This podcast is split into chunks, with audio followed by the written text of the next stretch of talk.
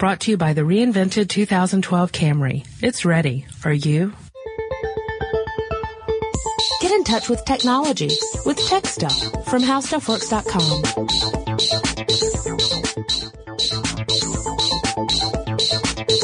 Hello again, everyone, and welcome to Tech Stuff. My name is Chris Pollette. I'm an editor at HowStuffWorks.com, and sitting across from me, as always, is senior writer Jonathan Strickland. Well, you know, uh, it's that old shark screen, the bubble screen. You know, sharks don't like that. It's what they uh, call uh, marine segregation.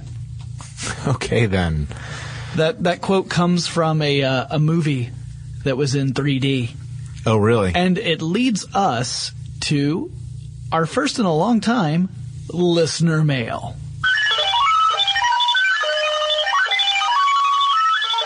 This listener mail comes from Calvin, and Calvin says, I was thinking that with movies like Avatar, yes, I'm still talking about Avatar, and other big 3D sort of CGI movies like Alice in Wonderland, maybe a podcast on that would be fun. Anywho, keep up the good work. Calvin B. from Minnetonka, Minnesota. All right.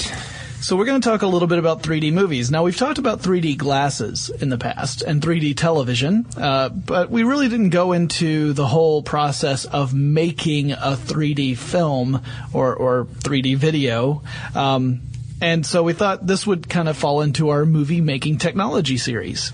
I agree, and I think it would be nice to uh, to start with a refresher about the 3D glasses because that has a lot to do with how you make a movie and the reason why you make the movie the way you do. Ah, that's a good point. So let's start with talking about what makes 3D 3D in the first place. Okay. Okay, so the first thing you need to know is that we perceive depth uh, through many different uh, um, ways, but one of those ways is through what we call parallax. And parallax is the difference in viewing angle between one eye and the other eye. So if you were looking at an object that's a few feet away from you, you know, your left eye and your right eye are not are not located exactly in the same spot. Otherwise, you'd be a cyclops. Uh, uh, so that means that your your brain is getting two sets of images that are slightly offset from each other, and it r- incorporates those two sets of images into a single image in your head.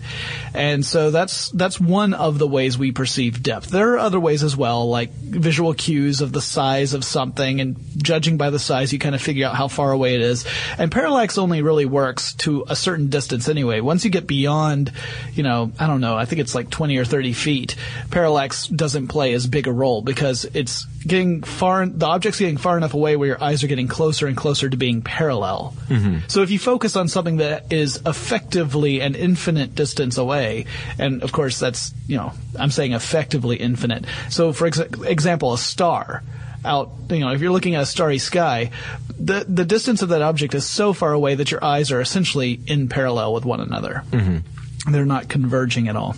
But parallax is a very important part of uh, of getting a 3D effect, uh, especially on film or video. And um, so the idea is that you have to present two different sets of images. Uh, each set of images is going to be perceived by only the left or the right eye. And then when your brain sees, uh, when your brain senses these two sets of images, it combines them into a single image that has the illusion of depth.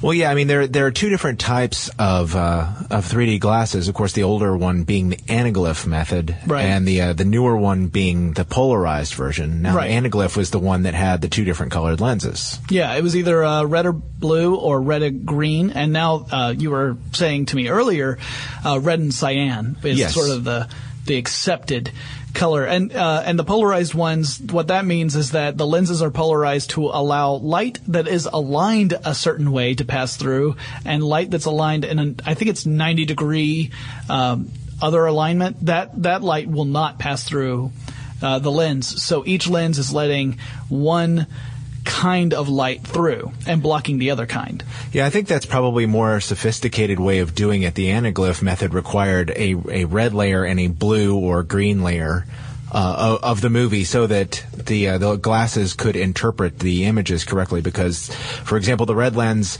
uh, makes the other color appear darker. Right. So you see that better through that eye, and then the, the blue lens is the opposite. It, it makes the uh, the red uh, frame. Uh, was it frame would be the right word? Layer, Layer, yeah, the red layer show up better, Yeah. um, so it appears 3D. And because of the the spacing between the two images, that's what gives the the illusion of depth. Right. The two images are offset, and of course that's really important because if they they weren't offset, all you'd be doing is making a really lousy, fuzzy image for no Yes. for no good reason. Yes, which is kind of how it looks when you're not wearing the glasses. Um, Yes, yes, and uh, there there is one a third type of of glasses that we should talk about. Although this is.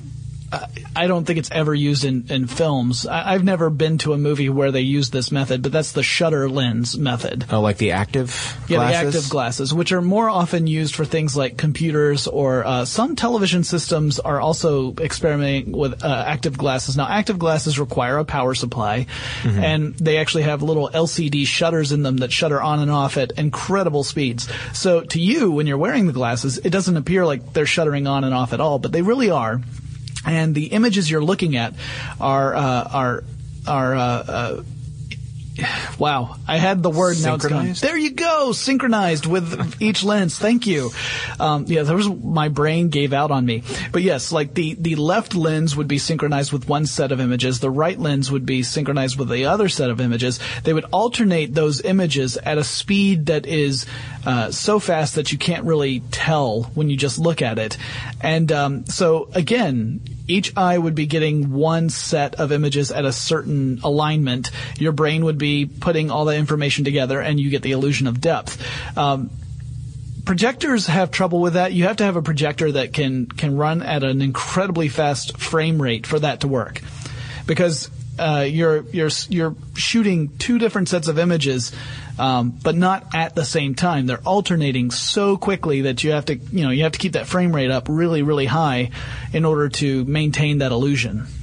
These other methods, the polarized method and the anaglyph method, you can have both sets of images on the same strip of film.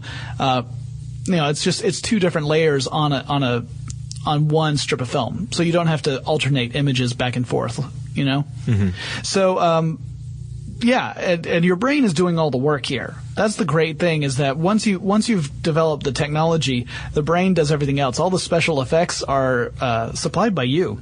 Um, however, it does mean that if you have suffered some vision loss, or if you have some other uh, ailments, you may not be able to perceive 3D in a 3D film. Right, right. So, but you'll still need the glasses, unfortunately, because if you don't have the glasses, you're going to get that fuzzy effect that Pollette was talking about. It's going to look like two sets of images on one strip of film, and mm-hmm, mm-hmm. that's not a really pleasant viewing experience, as anyone who's taken glasses off during a 3D film could tell you. Right, right.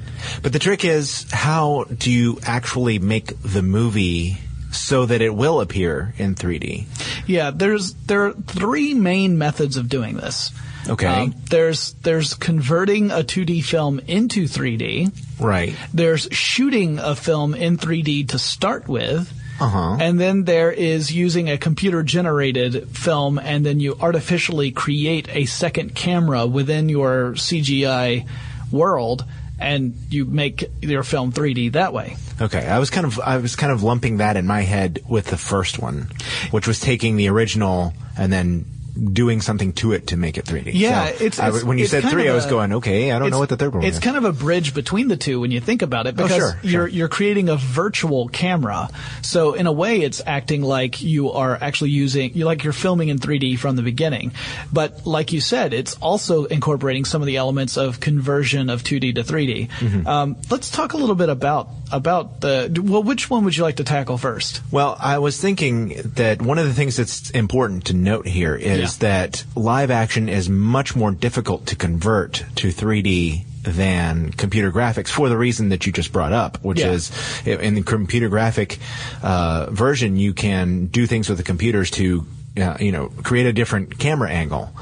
Uh, you know, so that you would be able to do that a little bit more readily than you could with live action. So I think we should probably start with the traditional method of doing live action because 3D movies have been around for quite some time, since Sure. the 1950s. Sure. Uh, yeah. Uh, like you were saying with the the just to to tag on what you were talking about with the CGI movies.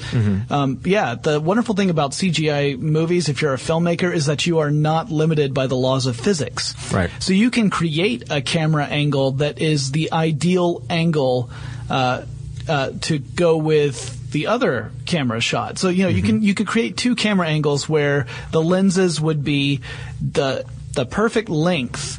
Uh, or the perfect distance between the two in order to create the 3D effect. Whereas in the real world, most cameras are bulky and you can't get the lenses physically close enough to uh, to mimic what you would see if you were standing there. Um, it's it's called the interocular distance. Okay. It's the distance between your eyes. Now, uh, before we get into the actual physics of, of shooting, um, I was just going to quickly mention that the average interocular distance for a man is about 65 millimeters. For a woman, it's about 63 millimeters, and for a child, it's about 51 millimeters. So the average interocular uh, distance used in 3D filming is about 64 millimeters. And Okay. most most cameras, you just can't get two lenses that close together because the camera, the physical bulk of the camera prevents it. So, for example, if you had two red cameras, which Mm-hmm. you know we've talked about that in the past, those are the really high definition cameras. That's a brand name. Yeah, yeah. Not a description. Right, exactly. Thank you. Thank you. Yes, when I'm saying red cameras, I'm not talking about the color red. I'm talking about uh, a brand. Uh, RED, all in caps. Uh, if you were to get two of those and set them next to each other, the closest you'd be able to get the lenses is about 125 millimeters. So that's almost twice the distance as what you would need if you wanted to create kind of a natural looking effect uh, that was easily translatable into stereoscopic vision um, once you were finished. And uh, so that's a problem. There, there, are, and there are ways around that, but we'll get into that. So you were going to talk about some of the historical 3D films, or at least the historical methods. Well, just a little bit of it. Sure, Um, sure. Yeah, I mean, traditionally, the way to do this, since the the uh, at least according to Britannica, the uh, typical distance is between two and a half to two and three quarters inches, which, as you were pointing out, is about six point four centimeters to seven centimeters. There you go. Um, you know, there there are a couple different ways of doing this. You could put a couple different cameras side by side, although, as you pointed out, that can be difficult. Or you can use a camera with two lenses, um, which seems uh, awfully specialized and probably very expensive compared Yes. to some of the other methods of doing this. Um, Actually, the, the very first film, according to Britannica again, uh, to be u- made using the natural vision process was Bwana Devil in 1952. Huh. Um, although there were there were some experiments uh, done in the 1920s and 30s uh, Sure. using 3D, but uh, it was Edwin Land. You know that name? It should sound familiar to you. Huh. I, it's not ringing any bells. He uh, he created a, a polarizing uh, material in 1932 that the natural vision method is based on, and that's the the kind that of glasses that we were talking about earlier, not the anaglyph red and blue slash green slash cyan.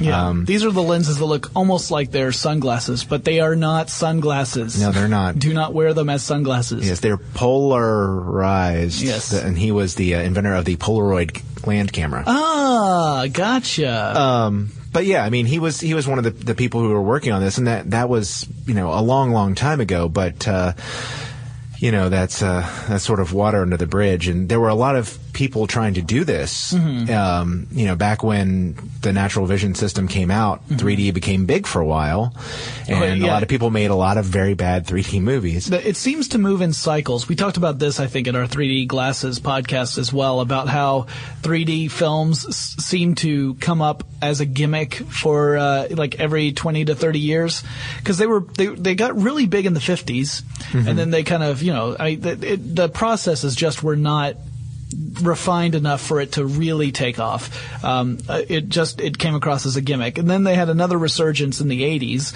uh, which that's the era from which my quote uh, uh, derived. Right. But uh, then This time the quotes don't stop at the edge of the podcast. that's right. Uh, so the nice. So the uh, yeah the the eighties had another little resurgence of, of uh, 3D, but again the the the techniques still weren't truly refined, and so there were some problems. And I guess we'll talk about that in a little bit too. Uh, and then now we've got to the point where digitally we're able to uh, to correct some of those problems and and and head off some of those problems, so that we really have reduced the the uh, the factors that made viewing 3D less than a pleasant experience for some people. Um, and I guess I guess I can hit that really quickly right now. Uh, if since your brain is is creating this picture in your head and creating this illusion of 3D, uh, if stuff is not aligned properly on the screen, your brain has trouble with that. Right. So, So- it has to be done just right, or it's not gonna. It's going to not work in the opposite way. It's not not just going to be not convincing. It's going to actually be upsetting. Yeah, kind of like the way, for example, here's here's a very simple way where it can it can really mess with your brain. Uh, we're not we can handle horizontal differences. You know, where where you're shifting the image to the left or to the right a little bit. In fact, that's what 3D is all based on. If we didn't shift the images, then you wouldn't get the 3D. Right. Uh, vertically, not so much. You shift an image, uh, so one image set of images is slightly higher than the other. That's going to create a really weird, distorted field for your brain to handle, and that can actually make audiences uncomfortable and and sick, or give them eye strain or headaches. And a lot, and because the early early methods of creating 3D films didn't always have everything match up just perfectly. I mean, you're talking about using physical cameras and physical film to create two different versions of the same image. Um, that that meant that just a tiny misalignment could cause an entire audience to start yakking, uh, very much like uh, the Stand By Me uh, infamous scene. Uh, anyway, so you don't want that to happen, as it turns out. Uh, it's not great publicity to say that, hey, audiences have been throwing up at this film for for for weeks now. Did it work for the Blair Witch Project? Uh, it worked for me. Uh, anyway, so uh, but that wasn't a 3D film. Don't write us. So Yeah, but the, but there was a motion. Remember the uh, the camera? Yes, yes. The, the, The- idea was it was supposed to simulate somebody walking around with a uh, handheld video camera, Right.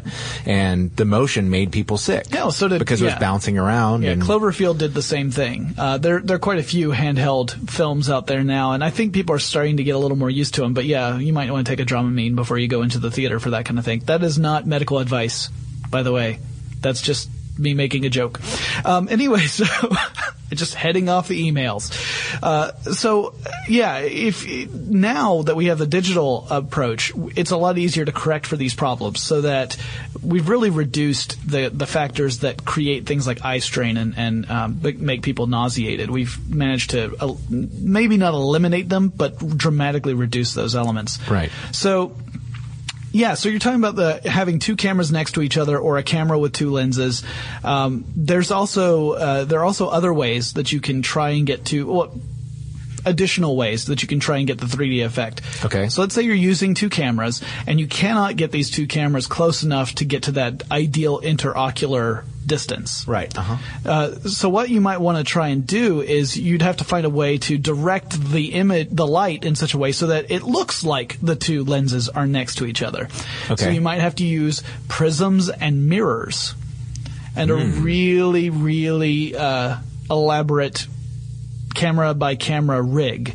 Uh, these things are, are bulky. They make shooting much more difficult. So shooting in 3D is a difficult and expensive process.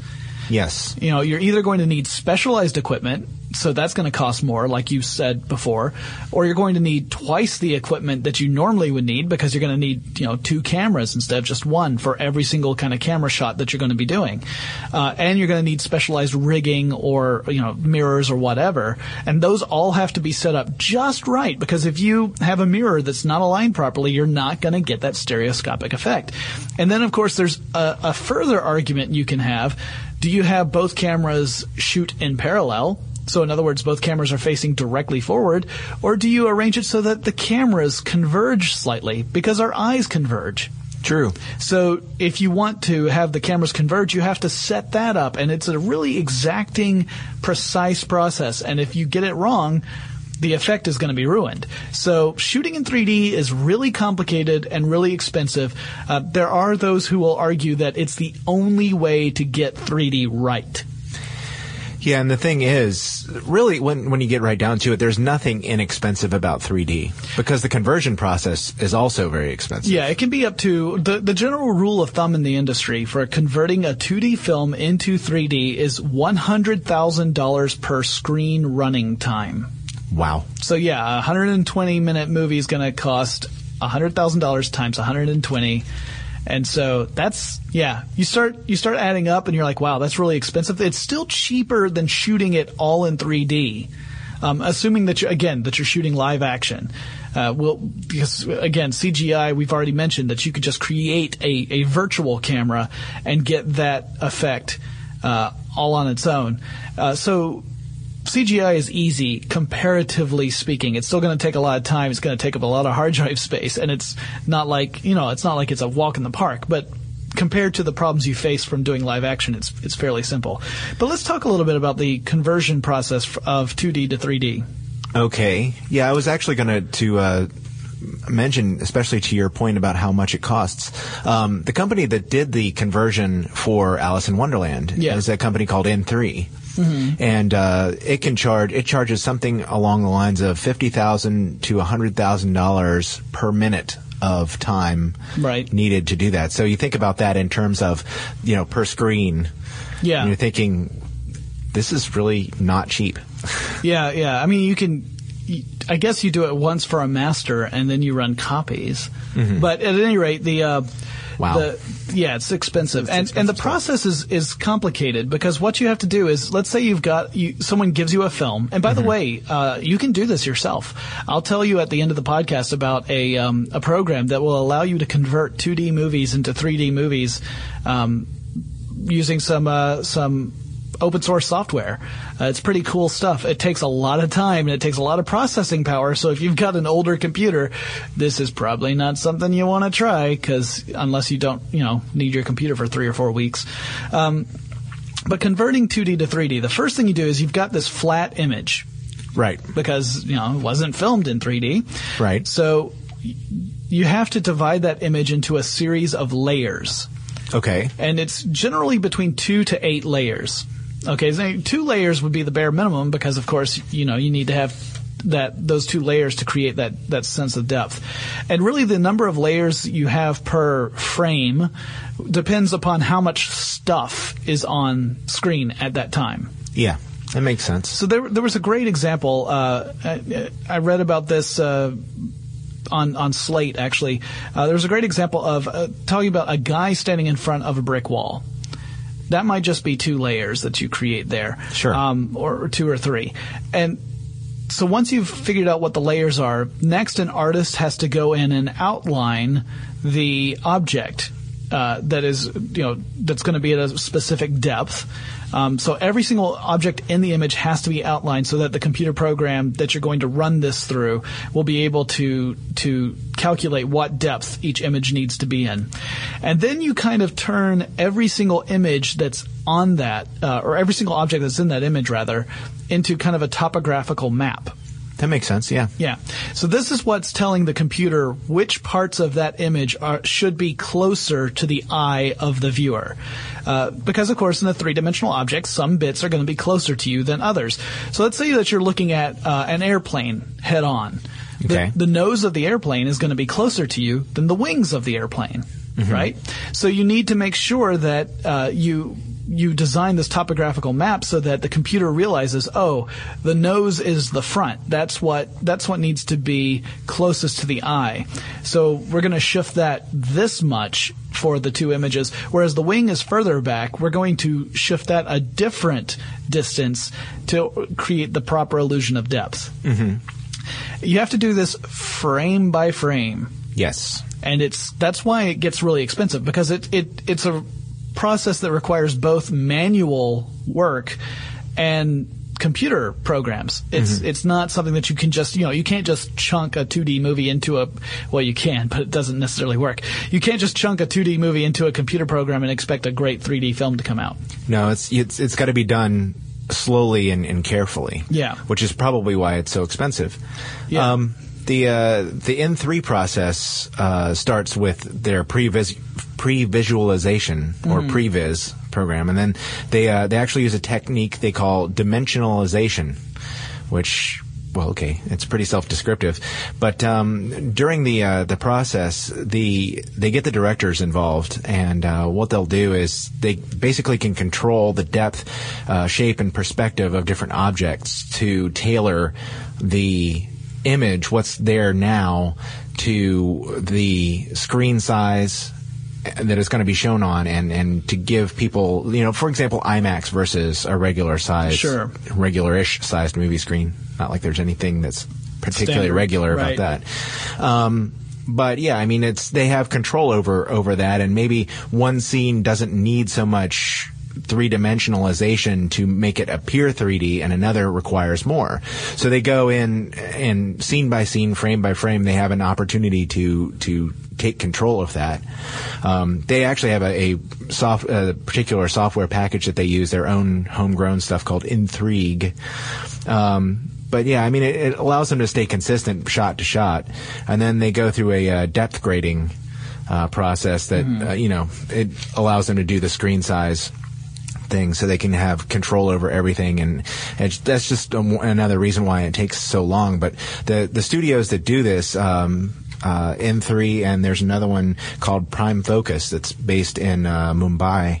Uh, they're the ones who did Clash of the Titans, by the way. Yeah. uh, cost about 4.5 million dollars. The to less said about convert that, film, the better. according to the Hollywood Reporter, I read an article by uh, Carolyn Giardina. Yeah. And uh, so, I mean, they, they all have their own proprietary way, and they, they sort of tell you what's going on, but they don't really get into, if you will, in depth on the matter. Let, us talk about some of the problems of converting 2D to 3D because there are some. Uh, Quite a few. uh, and the, there are directors out there, James Cameron among them, who are adamant Yes. that this approach is flawed and results in uh, bad movies, or at least technically bad movies. Not necessarily that you know the script is bad or whatever, but technically it is it is- Visually. visually, yes, it is. It is uh, an inferior product, and Cameron will argue that shooting in 3D is really the only way to go right now because our conversion process just isn't good enough. And some of that is understandable because some movies that have been converted to 3D were never intended to be in 3D in the first place. Well, yeah, actually, he, uh, it's kind of ironic in a way because he's partially to, uh, to blame, not blame, but he's he's partially the reason why everybody is rushing to make 3D movies right now because of the success of Avatar. Well, yeah, I mean, when you think about Everybody it, that makes to- it makes perfect sense from Hollywood's perspective because Sure. shooting and uh, releasing a 3D film means you can charge more. And it's it's capitalizing on the 3D craze right, Right, now. right. Everybody's excited about it, so they want to, Yeah. you know, so let's it's do easy- another one. It's easier to make a lot of money uh, because you don't have to sell as many tickets to make as much to make a huge box office. Um, but as well as the fact that it's cashing in on a craze. Uh, so some of the problems with converting 2D to 3D is is if it wasn't shot meant if it wasn't meant for 3D, Mm-hmm. you may not be getting that. You know, the the 3D effects that you see may not be that that good. The the sense of depth may not really be there because it wasn't intended to be there. That Right. wasn't part of the original vision. Another problem is that uh, sometimes if the if the conversion process is a poor one, and sometimes it is, you end up with what looks like a bunch of cardboard cutouts that are at different depths. So there is a sense of depth, but there's not a sense of three dimensions.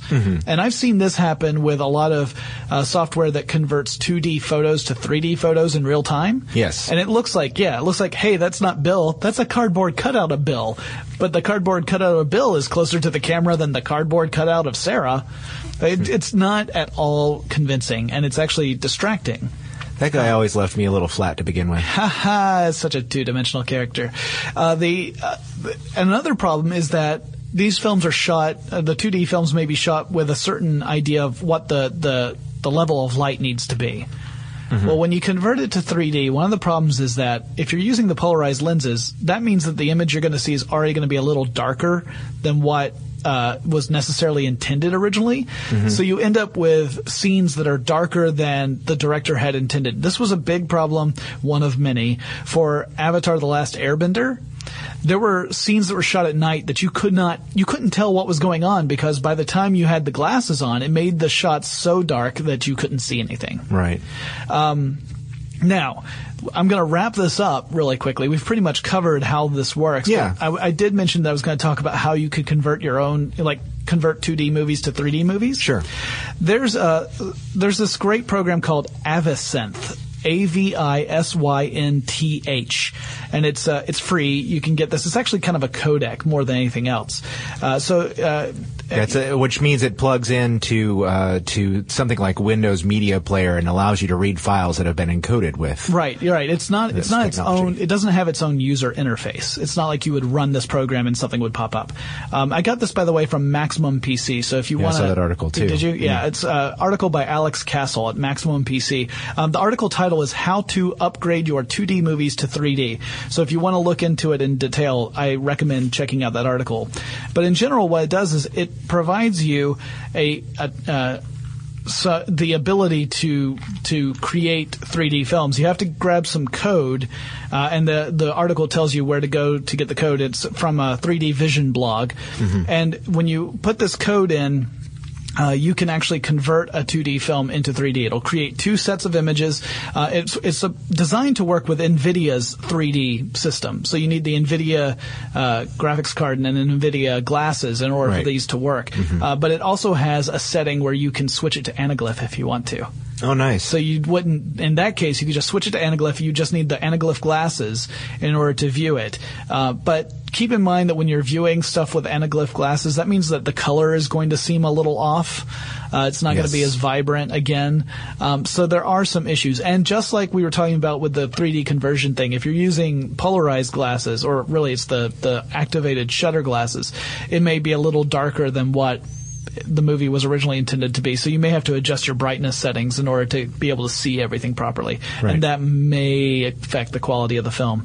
But yeah, check that out um, if you are interested in doing this yourself. Remember that it's going to take a lot of processing power and a lot of uh, uh, hard drive space if you want to save these. They actually go into an, another open source program that will allow you to save the films because AviSynth is really a real time conversion thing it's not designed to save the movie that you've converted.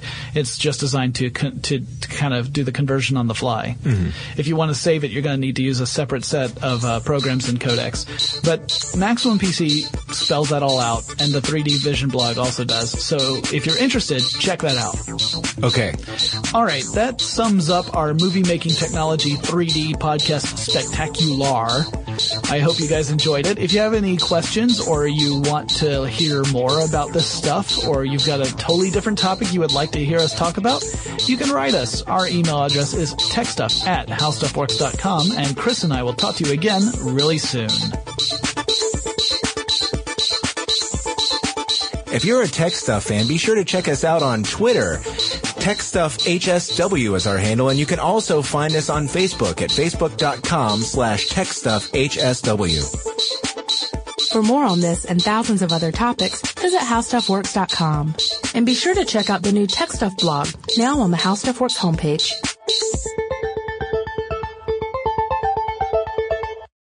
Brought to you by the reinvented 2012 Camry. It's ready. Are you?